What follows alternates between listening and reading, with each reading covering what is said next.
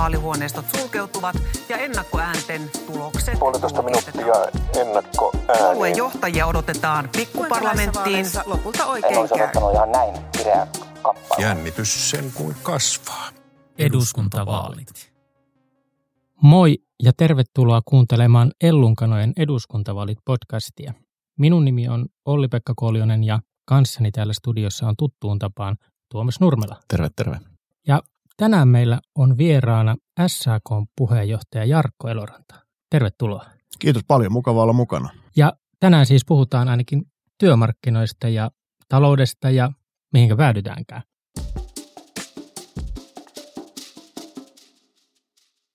Lauri Ihalainen totesi aikoinaan, että jotakuinkin, että SAKlle kuuluu kaikki paitsi ulkopolitiikka. Ja jos katsoo tämänhetkistä maailmantilannetta, niin miltä se näyttää, kuuluuko ulkopolitiikkakin SAKn työpöydälle? No, ei nyt suoranaisesti kuulu, että kyllä Laurin lausahduksessa oli paljon viisauttakin. Me emme esimerkiksi ottaneet järjestönä kantaa Suomen NATO-jäsenyyteen, että jätimme sen kyllä aivan politikoille ja parlamentaariselle päätöksenteolle siitä, siitä tehdä päätöksiä.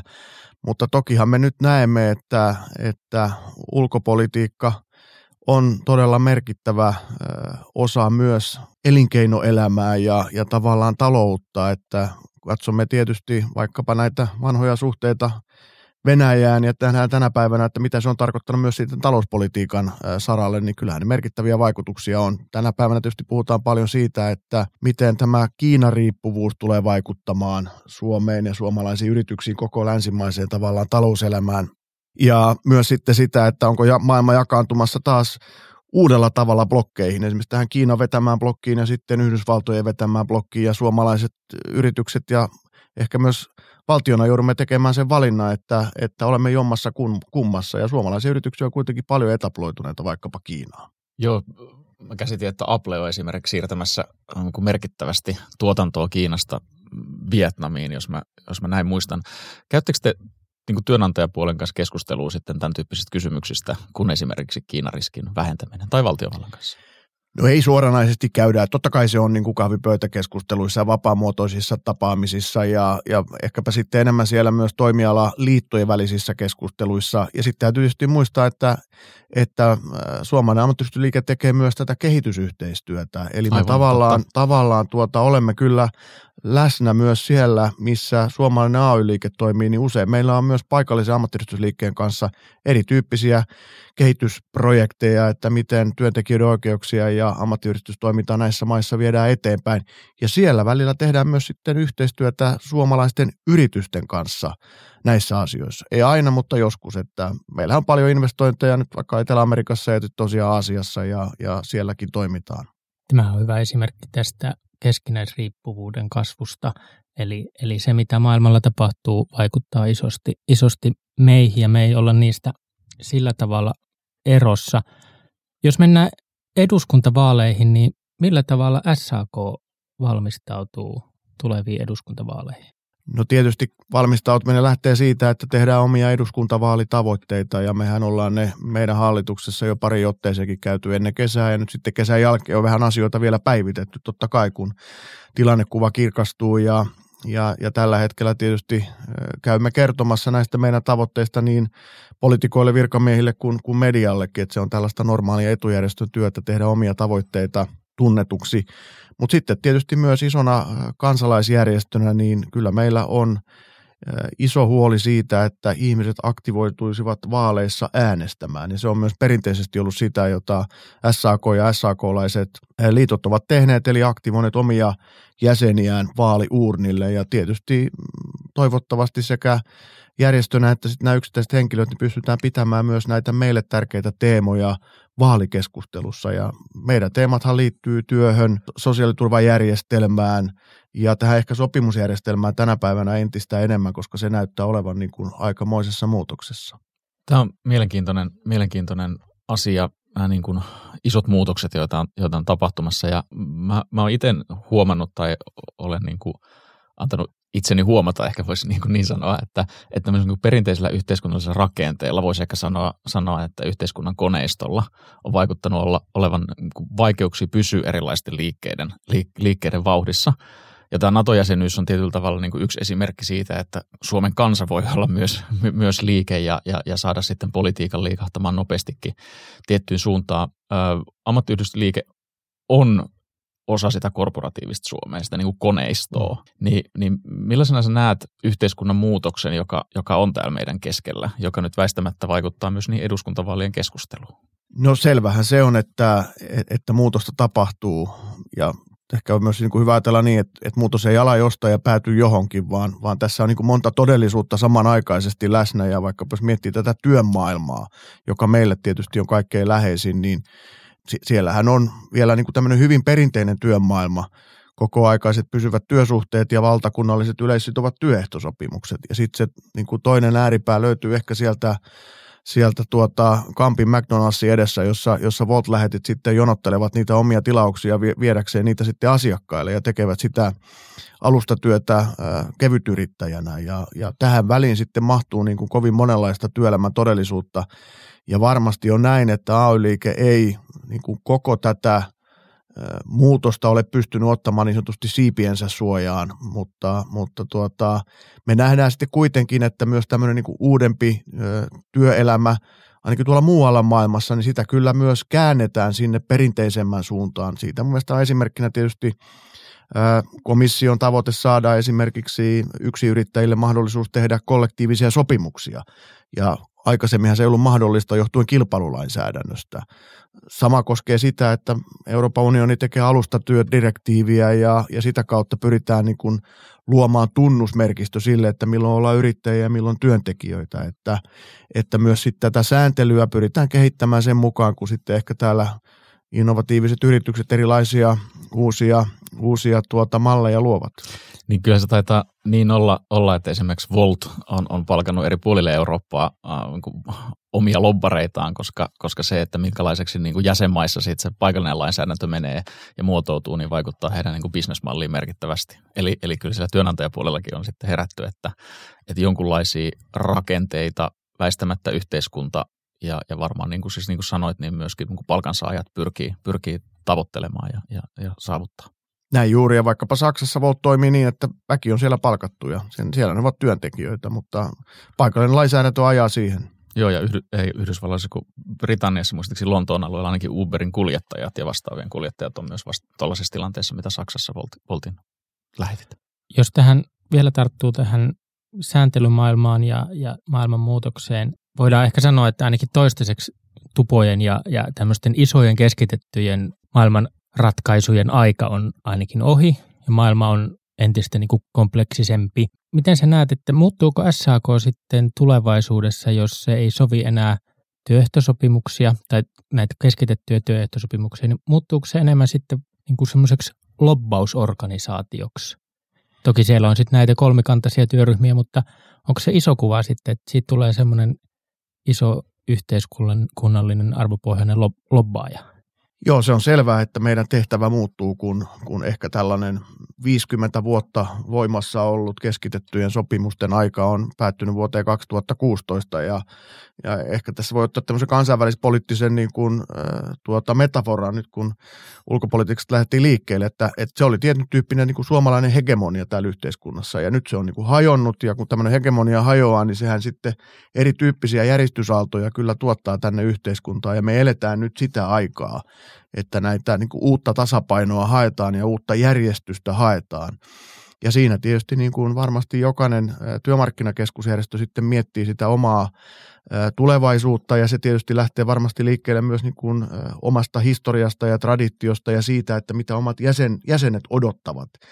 Ja, ja meillä varmasti niin kuin jäsenliitot odottavat toisenlaista työmarkkinakeskusjärjestöä kuin vaikkapa EK-jäsenliitot odottavat EKlta meiltä ei olla viemässä ainakaan lähiaikoina sopimuskynää pois, vaikka ehkä on juuri näin, niin kuin totesit, että ei varmaan tehdä enää mitään suuria suomalaisen työhintaa koskevia sopimuksia, emmekä me elättele sellaista toivoakaan. Mutta myös nähtiin vaikkapa tässä koronakriisin aikana, että silloin jos tilanne on niin kuin todella hankala, niin työmarkkinakeskusjärjestöt pystyvät kuitenkin laajalla – niin kuin mandaatilla nopeasti sopimaan asioita, jotka vaikuttavat suomalaiseen niin kuin yhteiskuntaan, talouteen ja yritysten ja palkansaajien asemaan. Ja siinä mielessä niin kuin kutistuminen pelkästään loppariorganisaatioksi olisi mun mielestä myös niin kuin yhteiskunnallisesti vähän arveluttava kehitys. Mutta selvää on se, että tämmöisen yhteiskunnallisen vaikuttamisen ja viestinnän merkitys varmasti nousee meillä entistä suurempaan rooliin. Onko mä käsittänyt oikein, että teillä on Elinkeinoelämän keskusliiton kanssa kuitenkin niin kuin aika pitkälle menevä yhteinen käsitys esimerkiksi niin kuin sosiaaliturvajärjestelmästä ja ehkä spesifisti niin kuin eläke, työeläkejärjestelmän no, tulevaisuudesta? Ty- työeläkejärjestelmä on varmaan se, niin kuin se viimeinen niin kuin kruunun jalokivi siellä, mutta että jos miettii muuta ansiosidonnaista sosiaaliturvaa, niin esimerkiksi tässä työttömyysturvassahan EK on jo irronnut tästä perinteisestä mallista, koska hehän päätyivät silloin ensimmäisenä koronakesänä kannattamaan yleistä työttömyysvakuutusta, joka, joka ei niin kuin sovi tähän niin kuin perinteiseen malliin. Ja mä oon siitä niin kuin pikkasen huolissani myös, että, että tunnutaan siellä työnantajapuolella ajattelevaa niin, että, että me voidaan niin kuin säilyttää, voisiko sanoa, yksi mänty pystyssä, eli, eli tota, tämä eläkejärjestelmä ja koko muu metsä kaadetaan ympäriltä pois. Mutta jokainen, joka, joka metsän kanssa on tehnyt töitä, niin ymmärtää sen, että kun yksi puu jää pystyyn, niin se ei tarvitse olla kummonen myrsky, niin sekin saattaa kaatua. Että, et pikkasen tietysti pitäisi katsoa myös, että, että tota, on semmoinen riittävä, riittävä tukirakenne, että nämä keskeisimmät asiat, joita halutaan säilyttää, niin tosiaan sitten säilyvät onko tässä sellainen riski, nyt tulee vähän tämmöinen käristetty kysymys, onko tässä riski, että sitten nämä kaikki päätökset valuu sitten puhtaasti sinne poliitikkojen pöydälle, että ruvetaan vaaleissa puhumaan palkasta ja eläkkeistä ja, ja, ja muista, ja, ja tiedetään, että, että tässä politiikan maailmassa käristyksillä ja, ja tuota, kovilla lupauksilla, niin niillä on lyhyet jäljet. Totta kai, ja, ja mehän tietysti ollaan nähty tässä aika ajoin eri poliittisista puolueista, oikeastaan kaikista poliittisista puolueista erilaisia avauksia koskien eläkejärjestelmää. Milloin niitä rahoja pitäisi käyttää johonkin niin sanotusti hyvin yhteiskunnallisiin tarkoituksiin, milloin sieltä pitäisi jakaa entistä enemmän rahaa eläkeläisille, milloin sitten muita avauksia. Et, et kyllähän näitä paineita selvästi eläkejärjestelmään myös kohdistuu. Ja uskallanpa veikata, että jos taisi ollut puhtaasti poliitikkojen käsissä tämä järjestelmä, niin me emme saisi tässä kansainvälisessä eläkevertailussa sijaa viisi, jossa olemme myös kärjessä siinä, kun arvioidaan tuota järjestelmän läpinäkyvyyttä ja luotettavuutta ja hallintoa. Että kyllä työmarkkinajärjestöt ovat pitäneet erittäin hyvää huolta tästä järjestelmästä. Toki siellä on ollut vaikeita hetkiä ja niitä on varmasti myös edessä, mutta ainakin toistaiseksi tavallaan tämä yhteinen näkymä siitä, että työeläkejärjestelmä on tärkeä ja merkittävä, niin on vienyt sitä uudistustyötä eteenpäin.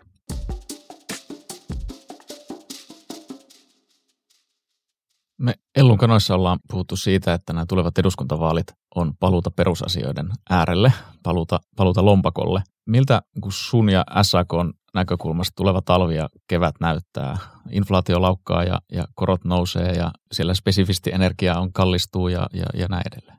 No onhan se erittäin hankala tilanne kaikille totta kai myös yrityksille, mutta, mutta tietysti me mietitään erityisesti palkansaajia ja SAK-laisia palkansaajia, jotka ovat kuitenkin sitten matalapalkkaisia pääosin. Et aika monet heistä tienaavat vähemmän kuin tämä suomalaisten, suomalaisten keskipalkka on ja, ja siellä iso osa palkasta menee ihan perusasioihin, asumiseen, ruokaan, liikkumiseen, energiaan ja, ja tietysti nämä ovat niitä, joihin tämä hintojen nousu on niin kuin eniten, eniten kohdistunut ja palkkojen nousuhan ei, ei millään niin kuin pysy tässä perässä. Meillä on osa työehtosopimusneuvotteluista auki ja käynnissä. Teollisuus on, on, on isona tässä syksyllä. Äh, heti vuodenvaihteen jälkeen on logistiikkaketju kokonaisuudessaan äh, sekä satamat että, että tuota, tämä kumipyöräpuoli. Ja, ja sitten tulee myös yksityistä palvelualaa siellä, siellä tuota keväällä. Ja tässä nyt sitten yritetään sopimuksia sorvata tähän vaikeaan tilanteeseen, jossa vielä niin kuin talouden näkymä on aika hämärä. Äh, ehkä se voidaan sanoa, että, että ainakin hidastumista tulee tässä tapahtumaan, vaikka vielä tulee aika hyviä lukuja taloudesta.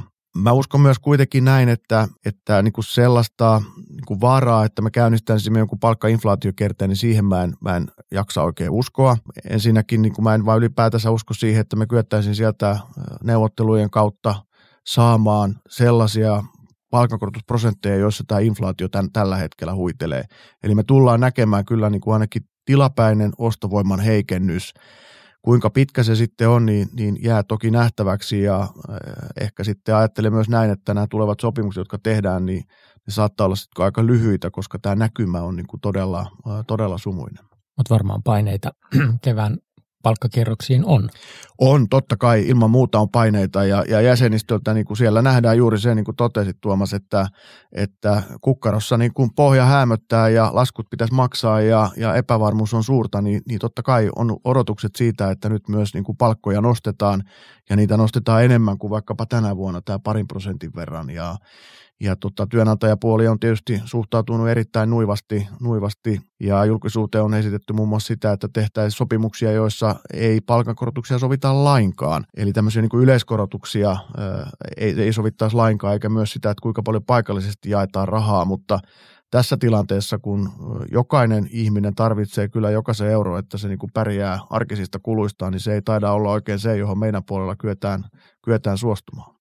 Niin, kyllä se varmaan niin taitaa olla, että me, me ehkä yksittäisinä ihmisinä, mutta myös voisi sanoa, että kansakuntanakin tässä tilanteessa köyhdytään tavalla tai toisella. Näin varmasti tulee käymään, joo, mutta niin kuin sanottu, kuinka, kuinka pitkäaikainen siitä tulee ja kuinka syvä tästä tulee, niin, niin se jää nähtäväksi ja totta kai siihen vaikuttaa, että, että palautuuko esimerkiksi tämä energiahinta tästä vielä alemmalle tasolle ja kuinka paljon alemmalle tasolle. Mutta selvähän on myös se, että osa näistä kohonneista hinnoista – tulee jäämään korkeammalle tasolle. Että vaikka puhuttiin inflaatiopiikistä, niin ja, ja vaikka prosentit niin kuin putoavat sen takia, että hinnat eivät enää vaikkapa ensi vuonna nouse, niin hinnat ovat uudella korkeammalla tasolla ja, ja tämä niin kuin kulutuskuilu, joka siihen sitten on syntynyt ostovoiman heikentymisen vuoksi, niin se on todellisuutta ja sitä sitten kurotaan tässä tulevina aikoina umpeen. Niin en mä ainakaan yrittäjänä lähtisi tiputtaa hintoja uudelleen, jos mä ne pystyn korkeammalla tasolla pitämään. Näin juuri ja, ja varmasti on myös tietysti näin, että osa yrityksistä on pystynyt erittäinkin hyvin viemään nämä kohonneet kustannukset hintoihin ja osa on ehkä myös käyttänyt tilaisuutta hyväkseen ja kohottanut ihan reippaastikin hintoja, mutta sellaista markkinatalous sitten on. Ja kriisiaikana osa voittaa ja osa häviää, sehän on ihan perus, peruskauraa. Jos, kuten sanoit, että, että me nähdään varmaan tässä niin ostovoiman laskua ja osalla varmaan, ja tässäkin on varmaan suuria eroja mm. sen mukaan, minkälainen työmarkkina-asema ja, ja, ja tilanne on eri aloilla. Näyttääkö tämä sitten niin kuin tulevaa kohden siltä, että, että sinne kasautuu paineita myös niin kuin seuraavia, seuraavia neuvotteluja kohden, jos mietitään nyt tätä tässä syksyllä, alkusyksyllä ollutta tehyn työmarkkinataistelua, joka oli pitkä ja, ja näkyvä ja, ja repiväkin, niin tullaanko me näkemään tulevaisuudessa vielä kun kuulemme kohti tätä hajautetumpaa mallia, niin entistä repivimpiä työmarkkinataisteluita. Kyllä mä olen aikaisemminkin jo sanonut, että, että mitä, mitä pienempi osin tätä pirstotaan, mitä useampia neuvotteluja pöytiä syntyy, niin, niin riski työmarkkinahäiriöihin kasvaa. Mun mielestä on niin vähän tilastollinenkin tosiasia, että mitä useammassa paikassa asioista sovitaan, niin, niin on todennäköistä, että useammassa paikassa myös ajaudutaan jonkun tyyppisiin kiistoihin ja riitoihin. Ja sitten tosiaan, kun tässä haetaan myös tätä uutta tasapainoa, mistä lähdettiin liikkeelle, kun tämä työmarkkinajärjestelmä on niin kuin muutoksen tilassa, niin haetaan sitä uutta tasapainoa, uusia niin kuin neuvottelu asetelmia, uusia niin kuin voima, voisiko sanoa voimatasapainoa, niin sekin johtaa sitten siihen, että meillä on tällaisia niistäkin johtuvia kahnauksia. Että se ei ole pelkästään enää liity siihen, että kuinka suuret palkankorotukset on tulossa, vaan myös vähän siihen, että miten tätä neuvottelua sitten tulevaisuudessa viedään. Ja, ja tietysti tämä niin kuin ääriesimerkki oli tämä metsäteollisuuden oma, oma päätös, jossa niin kuin selvästi myös niin kuin haettiin uutta neuvotteluasetelmaa ja uutta voimatasapainoa sinne. Eli vastaus kysymykseesi on, että kyllä. No jos jatkokysymyksen, että onko tämä, onko tämä vaan niin kuin, näin tämä menee ja tämä on ihan ok ja tätä on haluttu? Vai miten tätä voisi, niin kuin, tarvitaanko tähän jotain koordinaatiota? Riippuu tietysti keneltä kysyy. Että jos yksittäiseltä yritykseltä kysyy, niin voi hyvinkin vastaus että ei tarvita mitään koordinaatiota. Me kyetään nämä hommat hoitamaan ja, ja siellä ehkä nähdään, että tämä neuvotteluasetelman suhteessa omiin työntekijöihin on, on niin kuin vahvempi kuin tämmöisessä keskitettymässä mallissa. No sitten jos me katsotaan vaikka kansantalouden näkökulmasta ja katsotaan vaikkapa OECDn arvioita asiasta, niin siellä kuitenkin parhaimman tällaisen talouden, kansantaloudellisen niin kasvun ja työllisyyden mahdollisuudet löytyvät palkkamallista, jossa on riittävä kansainvälinen koordinaatio ja sitten tietysti niin kuin jonkun verran tätä paikallisen jouston ja, ja sopimisen varaa. Tämä on sitten ehkä se malli, jota me ainakin täällä ammattiyhdistysliikkeessä kuitenkin edellään pidetään niin kuin perusteltuna ja järkevänä, että meillä olisi kansallisen tason sopimustoimintaa ja sitten toimialakohtaisesti voitaisiin katsoa, että mitkä on ne tarpeet ja mahdollisuudet vaikkapa tämän paikallisen sopimisen lisäämiseen. Ja, ja niin kuin tällä hetkellä vaikkapa tämä teknologiateollisuuden työehtosopimus, jota usein nyt käytetään esimerkkinä, niin, niin sehän on niin joustava, että kaikesta muusta voidaan paikallisesti sopia, paitsi sopimuksen soveltamisalasta. Niin kyllä tämä nyt sitten niin kuin tämän pitäisi mun ymmärryksen mukaan riittää, mutta, mutta ehkä sitten usein kun puhutaan paikallisesta sopimisesta, tarkoitetaankin itse asiassa kyllä työnantajadirektion eli tavallaan määräysvallan lisäämistä. Eikö se tainnut kuitenkin niin olla, että kun teknologiateollisuus teki tämmöisen äh, ehkä välimallin sit metsäteollisuuden mm. ja tästä perinteisestä mallista, niin yritykset kuitenkin halus liittyä siihen työnantajajärjestöön. Ehkä mä tulkitsin, että sen takia, että, että, että heillä nyt on kuitenkin sitten jonkunlainen kehikko ja joku muu hoitaa sitä neuvottelua Mm. Varmasti näin, varmasti näin. Et ihan, ihan samaa jäsenmäärää tässä uudessa työnantajayrityksessä ei ole kuin vanhassa teknologiateollisuudessa, mutta, mutta niin kuin, henkilöstömäärällisesti kyllä todella, todella suuri valtaosa on siihen, siellä edustettuna. Siihen on varmaan useita syitä, miksi näin kävi. Yksi on tietysti se, että myös teollisuusliitto teki niin kuin aika vahvaa kampanjaa siellä paikallisella tasolla ja, ja haastoi näitä työnantajayrityksiä tässä asiassa ja, ja silloin päädyttiin, että liittyivät siihen. Varmaan oli osittain myös se, että tämä teknologiateollisuuden päätöshän tuli todella nopealla aikataululla. Että niin kuin yritysten mahdollisuus ja kyky sillä aikataululla nostaa oma neuvottelujärjestelmänsä pystyyn, niin, niin sekin saattoi tuottaa kyllä tämmöisen niin kuin ihan työekonomisen kapeikon, että sellaista määrää ei ole henkilöstöä ja osaavaa henkilöstöä sitä tehdä. Ja tämä koskee molempia osapuolia, sekä työnantaja- että työntekijäpuolta. Ja on meillä, meillä on tosiaan paljon toimialoja, joissa niin kuin myös työnantaja katsoo, että valtakunnallinen sopiminen ja myös yleissitovat sopimukset on ihan järkevä toimintatapa, koska niin kuin totesit, niin, niin se helpottaa, niin kuin, äh, helpottaa sitä yrityksen toimintaa, ei voi keskittyä bisnekseen, kun joku muu on sopinut ne äh, säännöt, mitä millä mentään. Myös sitten, jos se neuvottelu tuodaan sinne yrityksen sisään, niin se tuo myös ne riidat sinne yrityksen sisään. Nyt on aina helppo sanoa, että kyllä me täällä nämä klaarataan, että ne Helsingissä vaan on tapellut. Mutta silloin se tappelu käydäänkin sitten siellä niinku saman pöydän ääressä, niin, niin se on niinku paljon, paljon hankalampaa ja paljon raastavampaa, eikä kovin niinku ehkä fiksuakaan kaikin tavoin. Ja, ja tota, sitten kuitenkin myös, myös näin, että tähän osaamiseen liittyy aika paljon haasteita puolia toisin ja sen kehittäminen vie aikaa. Vastasin aikanaan tai jotenkin vuosia takaperin yhden palveluyrityksen julkisen sektorin liiketoiminnasta. Ja, ja kyllä mun on pakko sanoa se, että, että se paikallinen keskustelu, mikä luottamushenkilöiden kanssa oli, niin oli tosi hedelmällistä.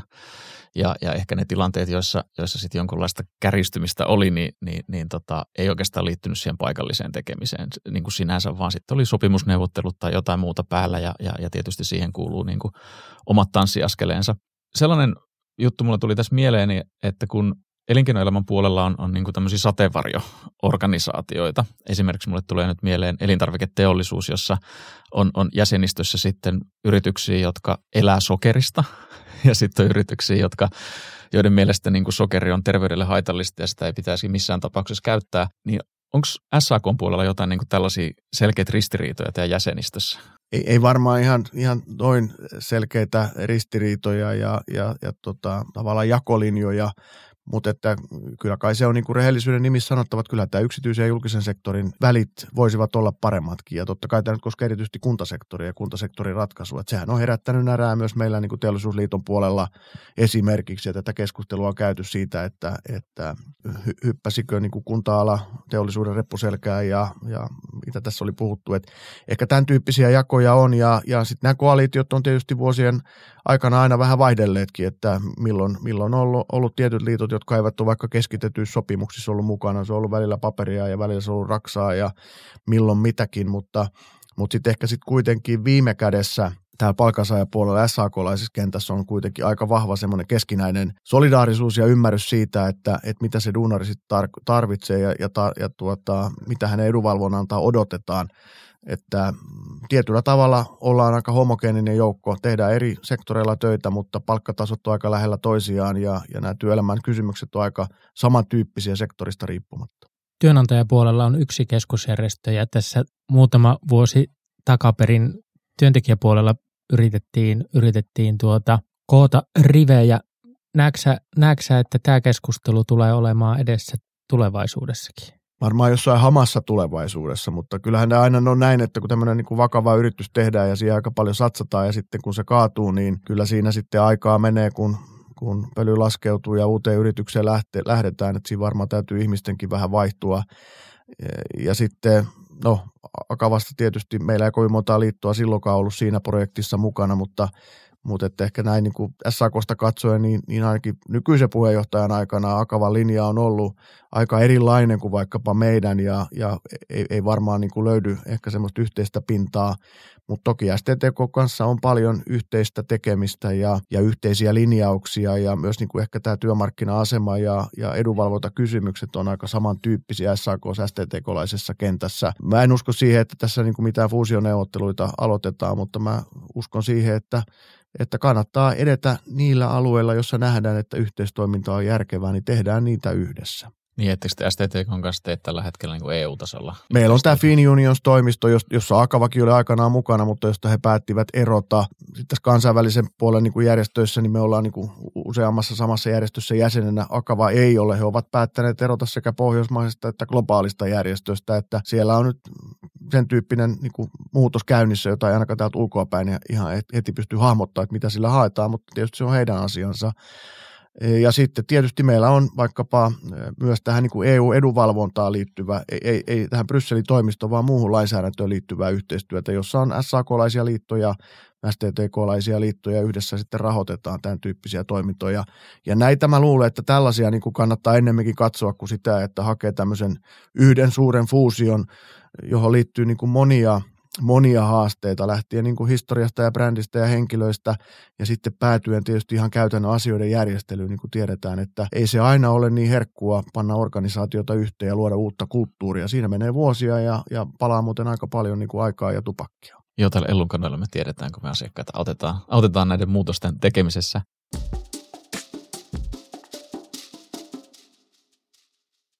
Palataan vähän lähemmäs eduskuntavaaleja. Todettiinkin tässä, että keskitettyjen työehtosopimusten aika päättyi silloin 2016 viimeistään.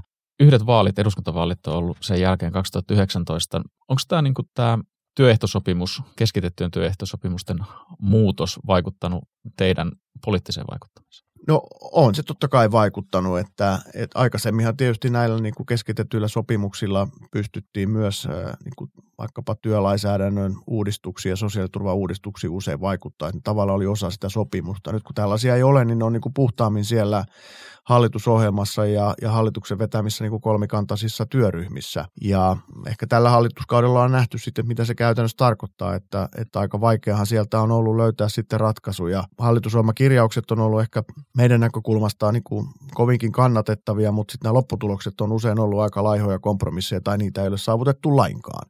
Että kyllähän tämä niin kuin on myös niin kuin tosiasia, että, että tämä kolmikanta niin kuin on tietyllä tavalla myös, myös tuota, ottanut iskua siitä, että tämä keskitetty sopiminen häviää ja, ja EK niin kuin ehkä aika voimakkaasti vetäytyy, vetäytyy sopimuspöydästä, niin kyllä sillä vaikutusta on. Eli nämä kolmikantaiset hankkeet on vähän niin kuin nuhautettu sinne pöytälaatikkoon. No osittain, osittain näin, joo. Ja, ja se on myös ehkä tämmöinen niin kuin ihan neuvottelutekninen asia, että, että kun aina yksi asia kerrallaan pöydällä, jossa on aika vastakkaisia näkemyksiä, niin siitä on niin kuin vaikea hieroa kompromissia. Mutta silloin kun on useampi asia pöydällä, niin voidaan niin kuin useamma, niin kuin laajemmalla kirjolla hakea niitä ratkaisuja ja, ja nyt tällaista pöytää ei ole. Eikös voisi ajatella, että SAK-näkökulmasta nykyinen hallitus olisi kaikista myötämielisin, mitä, mitä voidaan niin kuin löytää, ja, ja siitä huolimatta teidän näkökulmasta tavoitteet ei etene? No näin, näin voidaan sanoa ja ehkä se on myös niin kuin työnantajapuolella pantu merkille, että he ovat tavallaan niin kuin tilanteessa kuin tilanteessa aina niin kuin turvassa.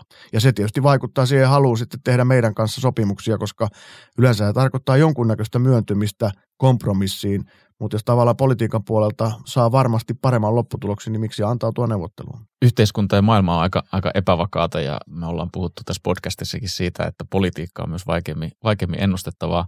Meillä oli Jaatisen Timo Metsäteollisuus ry, entinen toimitusjohtaja täällä vieraana ja, ja Timo sanoi, että, että viimeisen 12 vuoden aikana, jotka hän oli Metsäteollisuus ry, ryn toimarina, niin on seitsemän pääministeriä ollut. Ja se on tietysti aika valtava määrä ja, ja hallitusohjelmat on olleet ja pysyneet. M- m- miten sä niin kuin näet tämän, tämän Timon, Timon huomion? Onko se oikea, vai väärä vai, vai jotain siltä väliltä?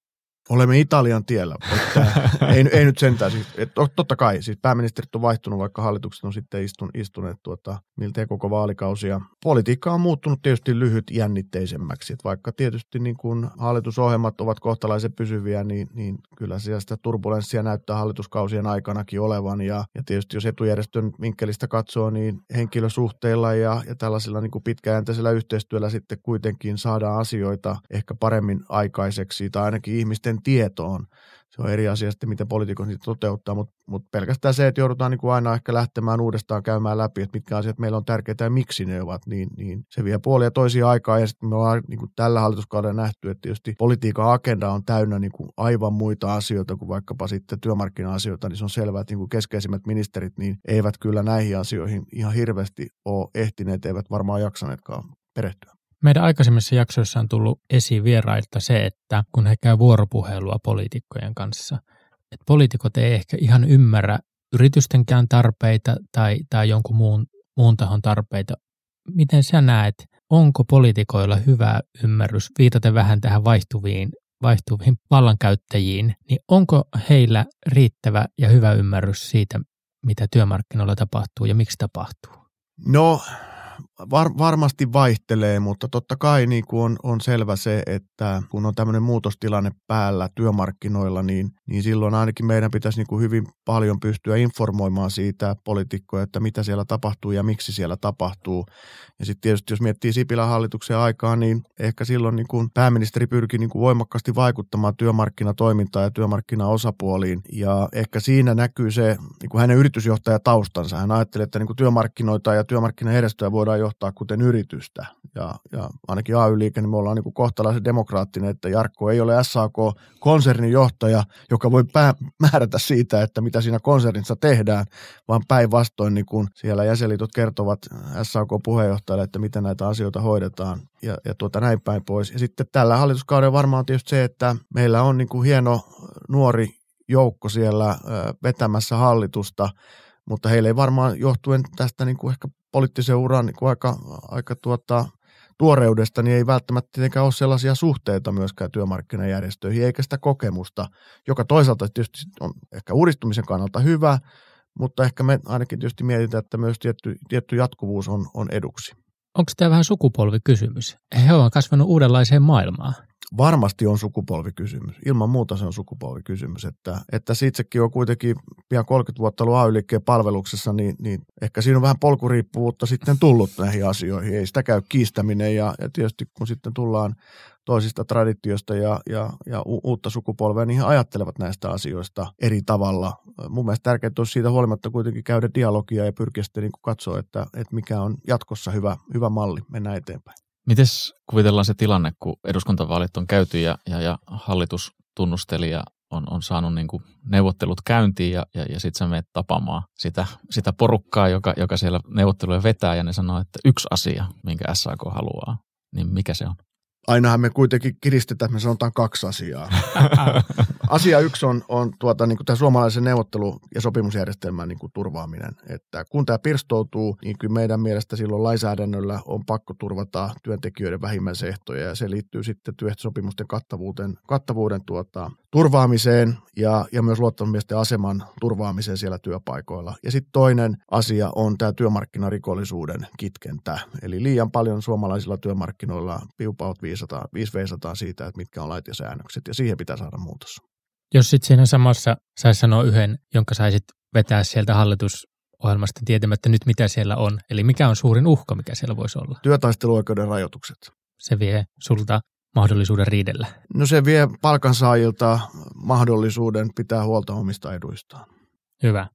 Me aletaan pikkuhiljaa päättelemään tätä jaksoa. Kiitetään Jarkkoa vierailusta ja kaikille kuuntelijoille tuttuun tapaan saa laittaa vinkkejä vieraista ja teemoista ja seuraavaan kertaan.